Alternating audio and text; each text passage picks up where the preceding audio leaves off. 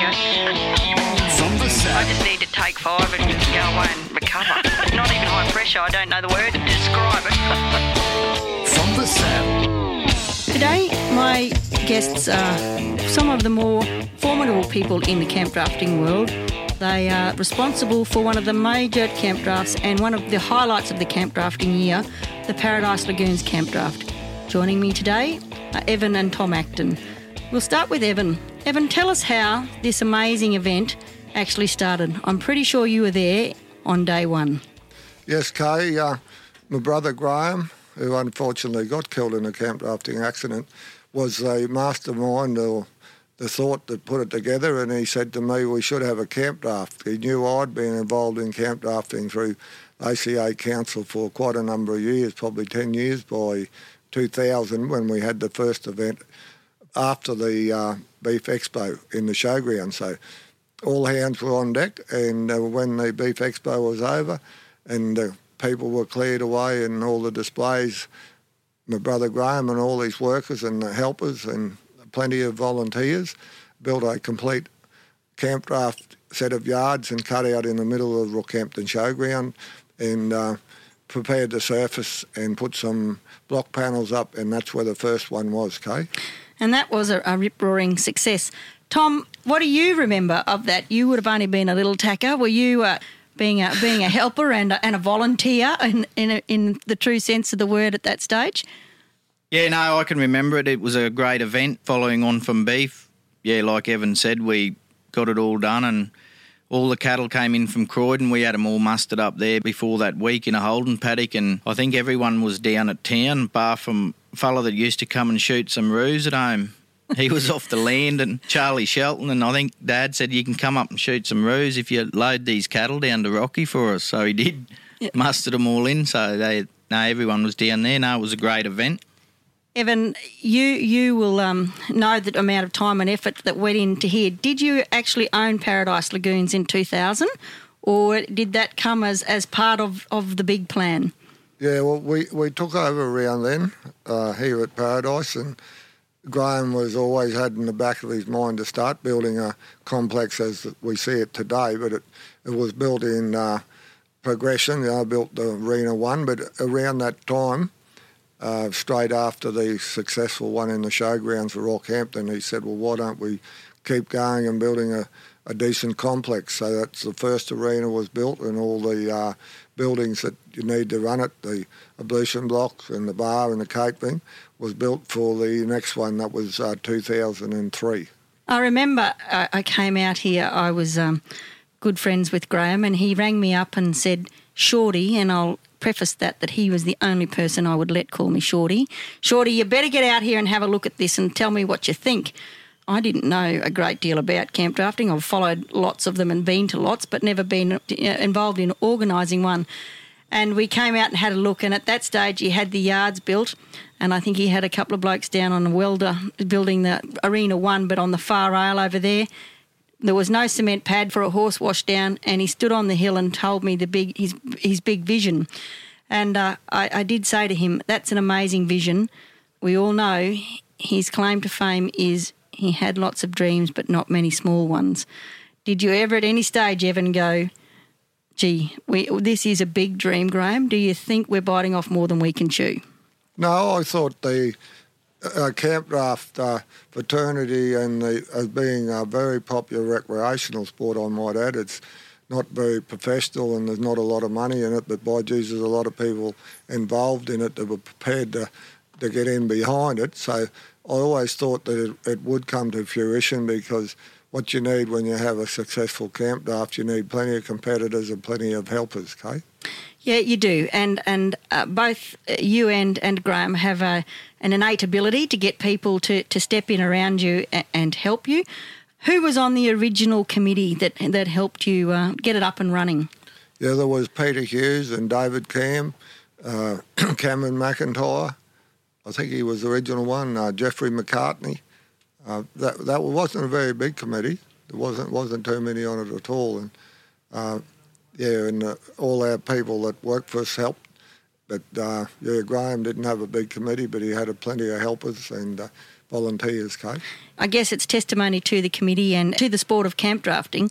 A lot of those uh, guys are still here and uh, are still on the committee and are still here today helping out. And uh, the wealth of knowledge that you have, I'm sure. Uh, Tom, as the new president, certainly uh, draws on, on all of that experience when trying to organise it. Yeah, Kate. Yeah, I did miss one. Ian Lovegrove. He put a lot of work in helping Graham with organising of the before the present people are doing that job now, just organising the whole back structure of the vet, you know, and uh, Tony Fenlon, they, they put a, a lot of work in here. Yeah. So as time progressed, um, we're all aware of the tragic incident that happened, and and uh, Graham was called to the to higher duties, and uh, as a result, there was a shuffle in the committee, and and his son Tom has taken over as president and that were huge shoes to fill, Tom, by by no stretch of the imagination. So, who did you put around you? Clearly, the fellows that your father had around him were his mates and, and were on the same wavelength and, and age group as he was. And uh, as time goes by, those people all are getting to the stage where they're wanting to step away, and, and you've had to make a new committee. So, who have you put on your committee, and why did you choose those men and women? Okay, yeah, like you said, Peter and David and uh, Cameron and Jeffrey were there from the start, along with Ian Lovegrove and all, and also Margaret Olive and Fiona McCartney. They did a lot of work there uh, at the start with the secretary role and that for a lot of years, and then yeah, those people just sort of starting to fade off now, but they did a long time there. Um, David just retired and Peter last year.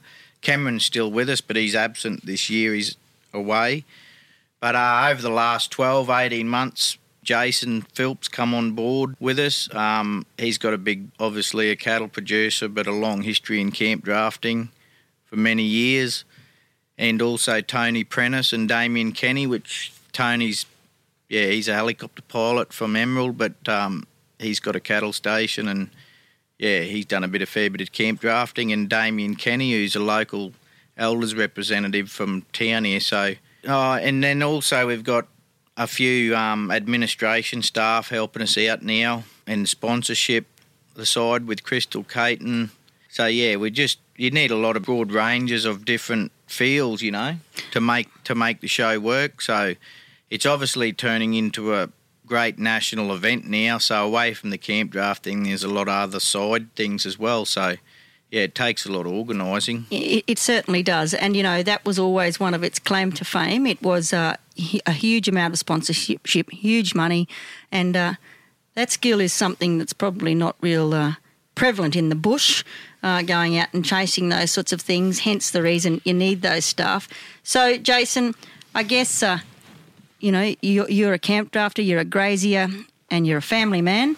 Why did you accept Tom's invitation, I guess, to join the committee? It's a lot of work, and you're not just here for three or four days. It's a, it's a lot of regular work, and you're here for probably 10 days, which is a long time away from a, from a, a cattle property. And, and certainly when you've got kids that you're trying to educate, and I'm assuming your children are on correspondence, it, or distance ed as it's called now, it's a big commitment. So, what made you join the committee?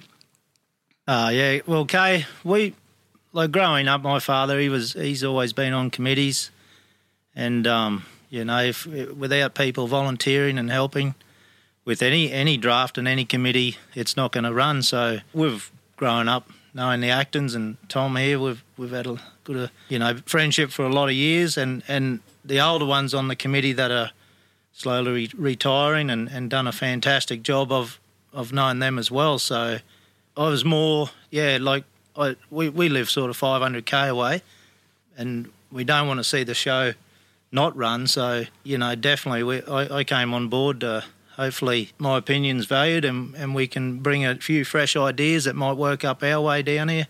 Certainly, the, the family side of it. Our oldest fella's at boarding school down here, so that another good opportunity that you're not just coming down for committee meetings. It works in well uh, that we get to see him as well, and we've got three more behind him, so we, have got a lot of years of boarding ahead of us. So there's going to be plenty of trips coming this way. And Paradise, it's it's an iconic event, and I, I, we were here for the first one, and it was just mind-boggling. Every year we came back, and we couldn't believe It certainly was one of those places that everyone came to, and what was going to be new this year. Yeah. Um, and I guess you know that comes from not having small dreams. Um, and and there was something built new every year. Uh, do you, Jason, think it is the best uh, setup in the sport now? Well, it's the best setup I've I've been coming to definitely. As far as camping uh, arrangements go, yeah, everyone's got power. You've got water. You've got a you know room for your horses. The, the arenas are brilliant. Uh, yeah, the overall package at Paradise, uh, it's set a high standard, and a lot of other camp drafts have had to lift their game to come with it. And then that, and that that alone, like we, I can bring the family down, and, and there's so many other things on on offer along with the trade sites and. You know, everyone's Yeah, been, I- being entertained, I suppose. I guess It's that is just- one great thing about it. It has improved the facilities at Camp Draft Grounds and raised the bar, I guess, at Camp Draft Grounds, certainly within central Queensland, which can't be seen as a bad thing. The sport is growing, and I've been reported it's saying as, you know, faster than probably any other sport in Australia at the moment. And everything needed to catch up and keep up. And I guess this has been a, a place where the bar was set and it's been set exceedingly high. It's a great thing for, for the other organisations, do you think? Or do you think it's set the bar and now it's it's a struggle for those um, other committees to keep up? No, I think I think every committee tries to run the best show they can, and with what's available. There's a lot of committees out there that aren't on the doorsteps of a town, so they they do the best with what they have available. But what Paradise does, and I believe how it just stands out on its own, it's very inviting, and there's a draft for most levels of experience. It's not just a top end draft is catered for. There's there's a maiden shootout, um, rider shootout, and and the juvenile. It's been growing every year. Cater for you know the family, so you can bring uh, everyone everyone along, and if they're at that stage, they should be able to have a run. Yep. So, Tom, for you, Paradise Lagoons is your home, uh, not the camp draft grounds, but the but the uh, you you actually live here on the on the property Paradise Lagoons. So you must make a start yourself, just you know, well before everything. It would nearly be a case of when this one packs up, you nearly have to start thinking about next year, more or less straight away, to keep things uh, rolling along and keep things as spick and span as they are. There's not a, thing out of place ever when you come to Paradise, and you know that's a legacy. Uh, that's an Acton legacy, not just your father, but that was that's an Acton legacy of doing things and doing them properly. So when everyone goes home. And uh, you've had a, a rest for a couple of days. What does Tom Acton come down here and start to do? Oh, okay. It's sort of now it's been going for that long. It's yeah, everyone knows what to do. All the all the businesses in town, they just come out and get all their collect all their stuff, um, buildings, and it all just goes away. The rubbish goes away, and we just uh, drag all the campsites and level the manure out and drag the arenas and. Yeah, after four or five days after everyone's gone, it's sort of just back to normal pretty much. So hopefully you get a little shower of rain and lay a bit of dust and yeah, that's all good. But we're lucky enough this year having that bit of rain that it just made it all nice. The dust settled and a bit of green pick. So So, what's the biggest challenge? You know, as uh, for the committee, what's the biggest challenge of, of putting on a draft? You know, uh, I'm involved in a, in my local camp draft at home, and and I do a bit of announcing for other camp drafts in the in the area. And you know, every draft has its has the challenge, and I guess every one of the challenges that a lot of them have is getting the cattle. Is that your challenge, or is there a bigger challenge than that? That behind the scenes, that those of us who come and roll in in our gooseneck and our when unload our horses don't even think about or see. Oh no, we do. That's one thing that we do. Like we we put a lot of emphasis in our cattle, trying to source the best cattle we can, so it's fairest for everyone. So that is a big job, but we've been very lucky in the obviously ever since we've been going to have the numbers of cattle to try and get the good even lines. And it is a little bit harder now, but we seem to get enough real good cattle. We've been we've got a lot of real generous cattle donors, and um, I think it's probably logistically, it's probably not actually the cattle. It's probably all the other little stuff, you know, that happens. Like when you're dealing with hundreds of volunteers and getting them all fed and organised, and trade sites, and trying to make all that stuff as good as you can for everyone too. But the main focus has always been the camp draft and the standard we've set to run that. But So 2019, how many cattle are at Paradise? oh, about twenty six hundred, I think we'll use. Yeah, so it's about sixty odd decks of cattle come in and go out, and then we've got about a thousand of ours here that we're using now. That's a Um, lot of cattle by anyone's stretch of, of the imagination. That's in fact more cattle than most a lot of people actually even own. So that is a huge feat and something that you're to be congratulated for as a committee to pull that uh, many cattle together. And I guess again that's testimony to the people who sit on that committee that people are prepared to uh, to lend their cattle because uh, it is a big thing as a producer to lend your cattle to a draft. Oh yeah, for sure. Not and it's not just here. Like those numbers aren't. A lot of weekends there's 15, 1600 head of cattle at, at most camp drafts now. They're nearly three days, so I think there might have been 2300 or 400 at Greenvale last weekend for the finals um, from Blair and Josie Angus. So it's very uh, generous of cattle donors all throughout the sport, just Australia wide. You know, every weekend there's half a dozen camp drafts on, and it's a big effort. So So we'll just concentrate now a little on, on you pair as, as camp drafters. You're both uh, formidable camp drafters in your own right. Jason, I guess you, you were a mini camp drafter, if there was such a thing in those days, and have been doing it ever since. You would have been taught to ride by your father, I, I've no doubt about that. Were you a pony club kid as well, or it was just uh, we're not into pony clubs and jodhpurs here? It's you need a saddle and a pair of spurs, and we're going mustering. Is that how you learnt to ride? Yeah, no, it was just mustering was was how we we all learned to work, uh, ride horses at home. So, yeah, certainly a lot of hours.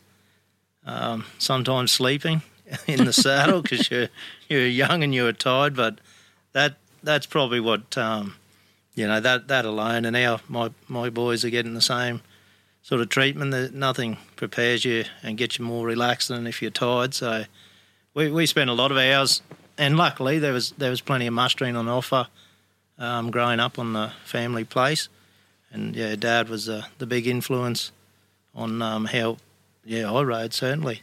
Just on that point, as a child, when you grew up, uh, there was a lot of mustering. Do you think there's a change? Your kids and, and certainly your grandkids will be more of the, as they like to say, the mechanical era of of uh, being a grazier. You know, there'll be there's helicopters and there's laneways and there's you know there's motorbikes and there's two ways and there's lots of things now that uh, weren't even considered normal when uh, when you were, were were learning to ride. Do you think that will change the way your children learn to ride, or the involvement that they'll have in a sport like camp drafting? Uh, no, well, definitely there is there is a change. Uh, there's nowhere near the the hours of mustering that there used to be. Um, but my yeah, I mean personally, we we make an effort that um, you know we still go and boil the billy up every now and again, and yeah, they certainly learn to ride by doing the doing the miles more so than other avenues, I guess you'd say. But it, it really, if you weren't interested in horses, you probably there's plenty of properties around that run a good show and um, wouldn't even have a horse on the property. So Just on that point, then, why do you think camp drafting is growing at the rate it's growing at? You know, what you've just said is a very valid point. There's more and more places now where where horses are lo- used less and less, um, and and we all learnt to ride as kids when we were kids because that's what you needed to do to be part of to get things done. There'd be plenty of kids now who wouldn't ever need to learn to ride to be able to run a place. They'd be able to do it. You know, they go off and be a helicopter pilot rather than than learn to ride a horse. But camp drafting continues to grow at an extraordinary speed. What do you put that down to? I think it's the people that it attracts and the people that are there, the atmosphere. In this area, in central and north and western drafts, it's very inviting.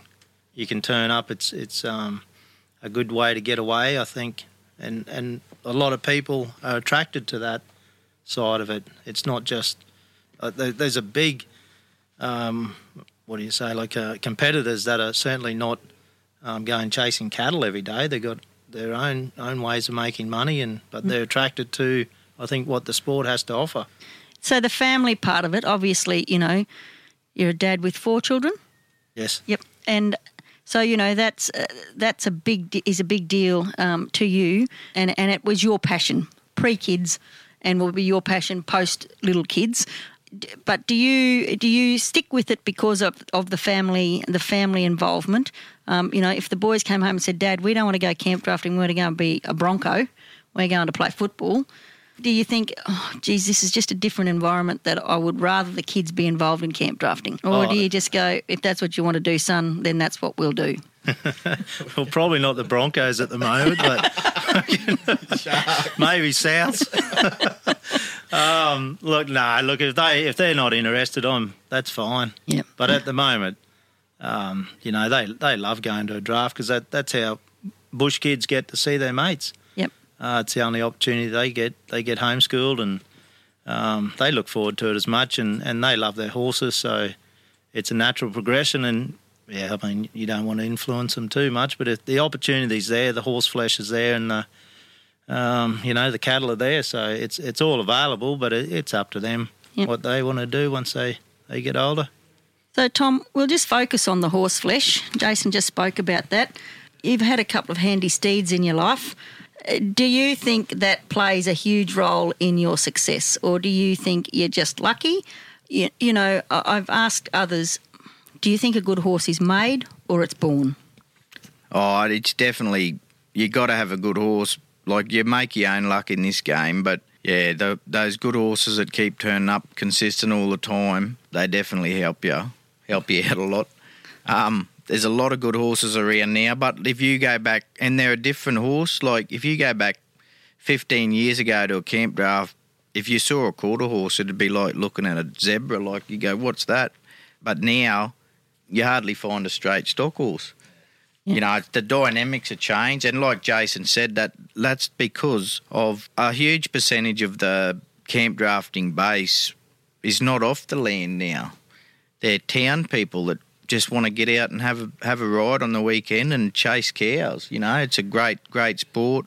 So the quarter horse industry sort of bought into that. Those horses are a bit more versatile for those weekenders. Just the way they're bred, bit cooler and there's been some good. There's a lot of good quarter horses around that have crossed real well with the stock horse, and that's a great article, you know. Which we have some of them too, but no, definitely, definitely got to have a good horse, and then you just got to pick the right cow and do the right job. What's been your best one? Oh, the bay mare I got now, I reckon takes a fair bit of beat, and uh, she's a um, Acres Destiny cross with the stock horse. And her Um, name is? So- Rolling Acres. Yeah, so but oh there's a lot of good horses around and um and but I mean a lot of good horses back, you know, pre my time and Jason's time. It's someone said to me the other day, Oh, Winx has got to be the best horse that's ever been, but you can't you can't judge horses in different eras. Like I said to that person, she's the greatest horse I've seen um, on race on turf over various differences and weights and heavy tracks, and she's just got the complete package. But I said Phar Lap won four Group One races in seven days, carrying seventy bloody kilos. Mm. So you're pretty hard to say Winx is. You know, you got to you got to look at the times and the you know And the horses are one. racing and the different eras, but they're all good horses. But I don't think you can say one's better than the other. But yeah, I wouldn't have minded owning Winx. Would have had a lot of fun, wouldn't we? um, so, Tom, do you do you um, break your own horses and start them yourself, or you, you know, are you just too busy to do that? And Oh. there's other people around who can do that, and and you can then take them back over, or Yeah, no, we um we breed of we we're sort of lightening off on the numbers a bit now. We don't sort of need as many horses, and we're just focusing on the better quality. So we're only breeding half a dozen a year. Um, and Jason that works for us here, he, he breaks them in usually. he's a fairly handy jockey Um, Yeah, have to no, that. good. so, yeah, and then they just progress through the stages, and yeah, some I'll send away for a bit for other people to show, and and um, get back to draft. Then that's sort of the plan. But yeah, I since I've been down here, I guess in town the last five years, I sort of haven't really, you know, I can vary from three drafts to seven or eight drafts a year. So. The kids are at school. The boys sort of want to play football now. Sort of like Jason said, like I don't, you know, I'm not going to pressure them to like now they're having fun at school with their mates playing football and that if they want to do that like the horses are there, the saddles there, and the place is here, and the cattle. So if they want to do it, that's fine. But but yeah, they got they got plenty of time to ride. Like um, the girls are fairly keen. Um, Madison won the two-handed cutting at Ridgelands the other day, the first time she'd been in it, and uh, So don't So tell me you're going to go and be a cutter. no, well, that's what I said. I might have to change the horses around, but no, I think I'll stick to the camp drafting. But no, like I said, it's just a great family sport, and um, obviously my kids don't do distance ed, but it is a great thing for those bush kids to to go to those shows and meet up with all their mates and have a good time, and that that improves their riding too. I did a bit of pony club when I was a kid, which was a bit of fun, and yeah, but. uh we haven't got involved in it down here yet. No. So, Jason, back to you. Um, I guess you know you're a bit further out and you're a bit further away from from all of the things. Do you do you um, I guess do you breed your own and train your own and break your own horses, or do you send them away and, and bring them back when they're ready to go? No, do, we we um, breed all our own, Yep. and then we send them away to get broken in. Only probably in the last three five years, I did break a couple in only a couple of years ago. But you just get, yeah, certainly with with everyday uh, running of a property and the dry stages we're in, and instead Yep. of taking two or three weeks to break a horse in properly, it sort of takes it can be up to three months. So. Um, it's just easier to send them the way to, to someone that's you know doing it full time and they do a, do a great job. And then no, I just yeah, it's not so much training them. Um, we just we just sort of muster on them and they're bred to do what they are and, and fine tune it as they progress, sort of thing. So So, what's the It's a- best one you've had? oh, I, I don't know. I, I I was fortunate to ride you know some great horses of, of my father's when I was younger, um, Casanova and and um, Bossa Nova. So you know, as a as a young fella growing up, it was you know a huge opportunity to, to know what a what a great horse was to throw a leg over, and then um, you know, and then I, yeah, a few good ones coming through that got there despite of me being a bit younger and all moody blue, and then probably just you know in the last ten years a, a mere playgirl, and she won here, um, Supergirl one year, and uh, Misty, and then I've got, a colt at the moment, Epic. He's he's sort of um, doing everything that we we want with him, and his progeny are doing well. So yeah, you know, like it. There's no um, as long long as the, you know, I enjoy most horses as long as they they got a bit of spark in them. I, So- I don't like kicking them too much. So, what's been your biggest win, Jason? And, and or not the, the your what was the biggest win in your mind where you went home and thought, oh, I'm just so happy I, I picked that up. Oh, look, definitely here. Yeah, my word. To, to win here in, in front of the crowd and and um, at, at such a you know massive show that that um, yeah, definitely like it was it was um, one that I'll always remember and, and be in front of such a uh, you know caliber of horse riders and, and horse flesh. Uh, Um, yeah, no, no, nothing. And riding in the state of origin, I'd Yeah. put that up there as well. That's you know they, those little things just yeah, mean mean so much. Uh, Clearly, um, you know, you live you live a long way from from um, certainly here at Paradise and that. But how far? What's the furthest you've been away to, to draft? You know, some people just never stop and they don't care how far away it is. And I guess as you've got older and you've had children and, and a business of your own, there's been a few limiting factors. But over the years, I'm sure you've put a few miles on on a truck over the, to get to a draft. How far have you been? Oh no, no further south than Warwick, um, and and West Burke and Wills. We went out there last year for the finals. So um, I've judged down in New South Wales, but never carted horses that far.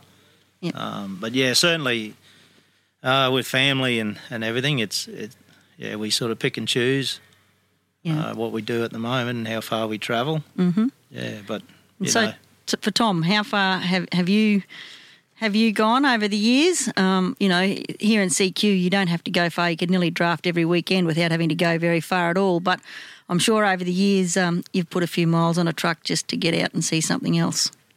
Yeah, like Jason said, I, I've judged down at Kyogle in New South Wales before, but yeah, Warwick. I've been to Warwick before. That's probably as far south as I've competed, and uh, I've been out to Longreach. We had that draft out there after Paradise a few years ago, Mm-hmm. and uh, I've been to Camooweal, but I haven't drafted there. So yeah, you do plenty of miles. Um, yeah, like now you yeah, you pick and choose a bit where you go.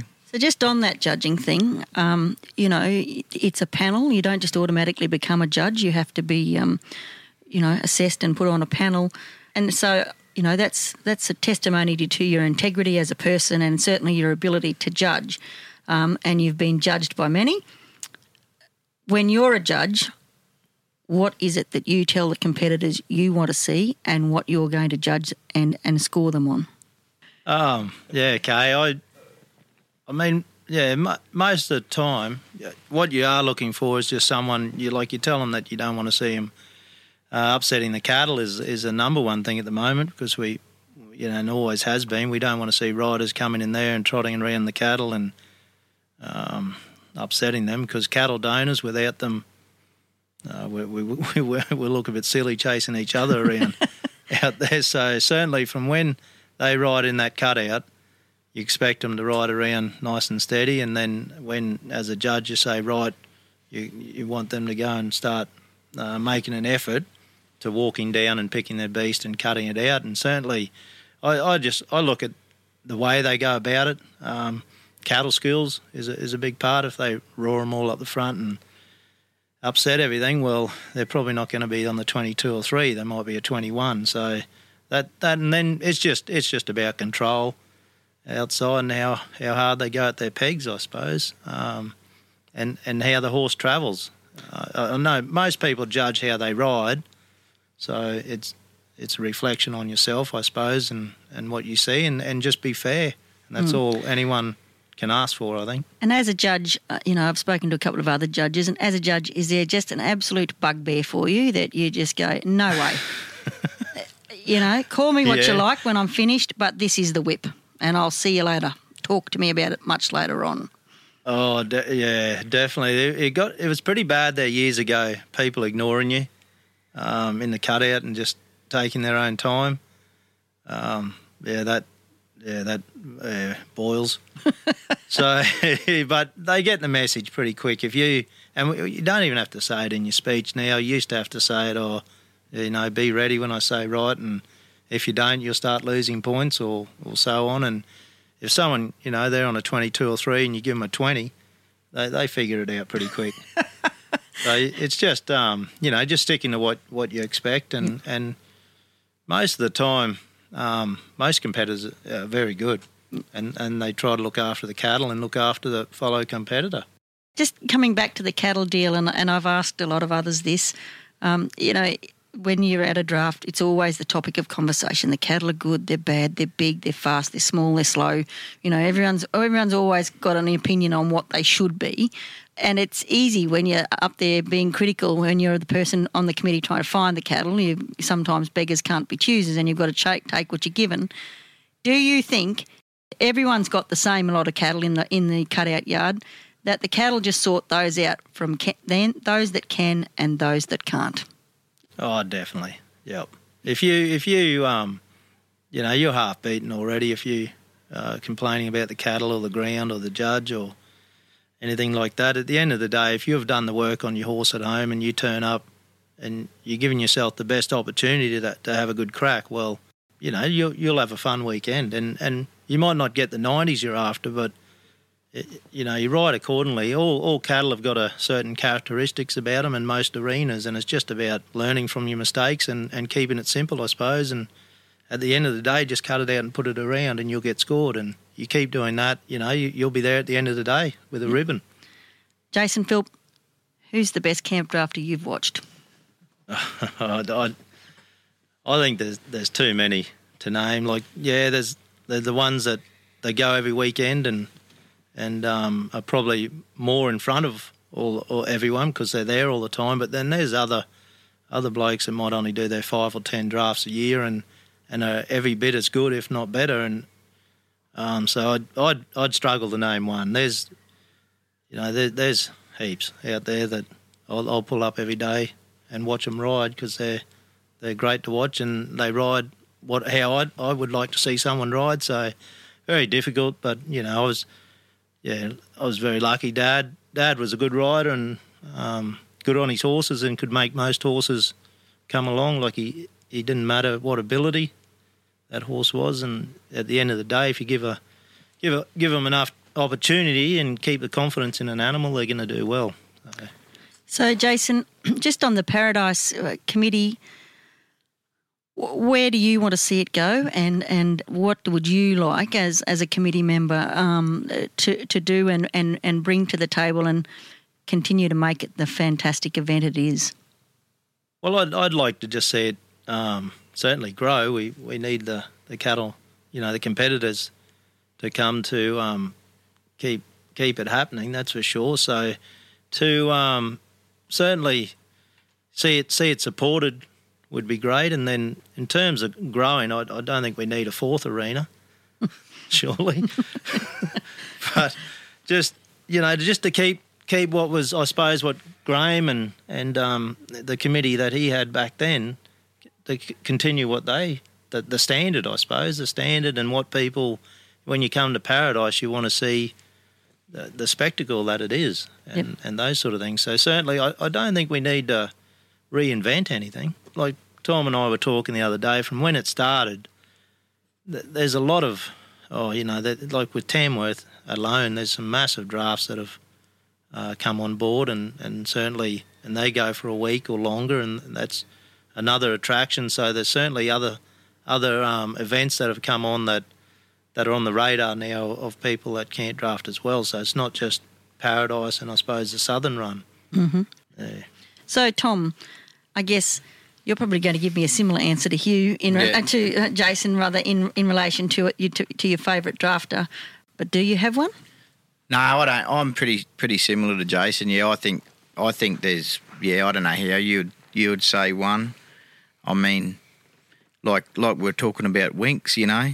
You got to go back 40, 50 years ago, you know, like in like Sir Charlie Floor and Graham McKenzie and you know Terry Hall and a bunch of those fellas, you know, back in that era, like when it sort of I guess the ACA first started, sort of forty seven years ago, but you know, in all that time, it'd be hard. You know, you're talking about different grounds, different horses, different cat. Not different, but you know, Different era. different cattle and that. So you know, Mhm. it'd be hard to say. Like there, there'd be good people. Like there's hundreds of good competitors in in every every era. So.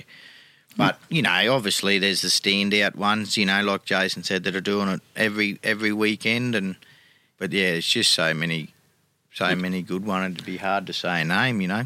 So, Tom Acton, Paradise Lagoons would mean more to you than it means to most. Where do you want to see it go, and what would you like to see happen? You know better than anyone, the man who never had many small dreams. Um, so, for you, what does it? What do you want? Yeah, no, well, I think, you know, we just got to keep the legacy going of what Dad and, and all the inaugural committee members, you know, what their thought was. And um, just see it keep improving. Like Paradise, really, Paradise Lagoons is only really a new camp draft. I mean, you know, this camp draft's been going over 100 years. We're only 17, 18 years old, 17 years old. So we're never going to have the Warwick Gold Cup legacy, I guess. Uh, we've got our own legacy, but yeah, we just just keep the standard up and improving our facilities, not getting bigger, but just uh, that's one aspect we've always had here with Paradise is, is looking after the, the just the general public and the everyday people, and also the competitors, the facilities for the showers and toilets and the power and and as long as we can try and keep doing that to a standard, and if we can keep getting the support from people, yeah, we'll just keep the level up all the time and keep improving everything and doing everything better. And yeah, hopefully we can keep everyone coming back here. Um, sponsors and volunteers are a huge contribution for us with volunteers helping us out. Obviously, you were part of the rescue helicopter, so yeah, like we've given, I think charity wise, we've given about nearly four hundred thousand dollars since we've been going. So you know that's a great concept too. Yep, yep. One of the major things for Paradise is the amount of money that it's given away over the years, and that's something that um, was certainly a big desire for Graham, and, and that was his one of his motivators was to give back, and, and he was he was very good at that. We've got lots of more Paradise Lagoons left, I would think. And so, Jason Philp and Tom Acton, we wish you many more safe rides and many more Paradise Lagoons camp drafts. Thank you very much. Thanks, Kay. Yep. Thank you, Kate. From the Saddle is brought to you by Hewitt Consulting and Communications, specialising in rural business and marketing design. Find them on Facebook and Instagram.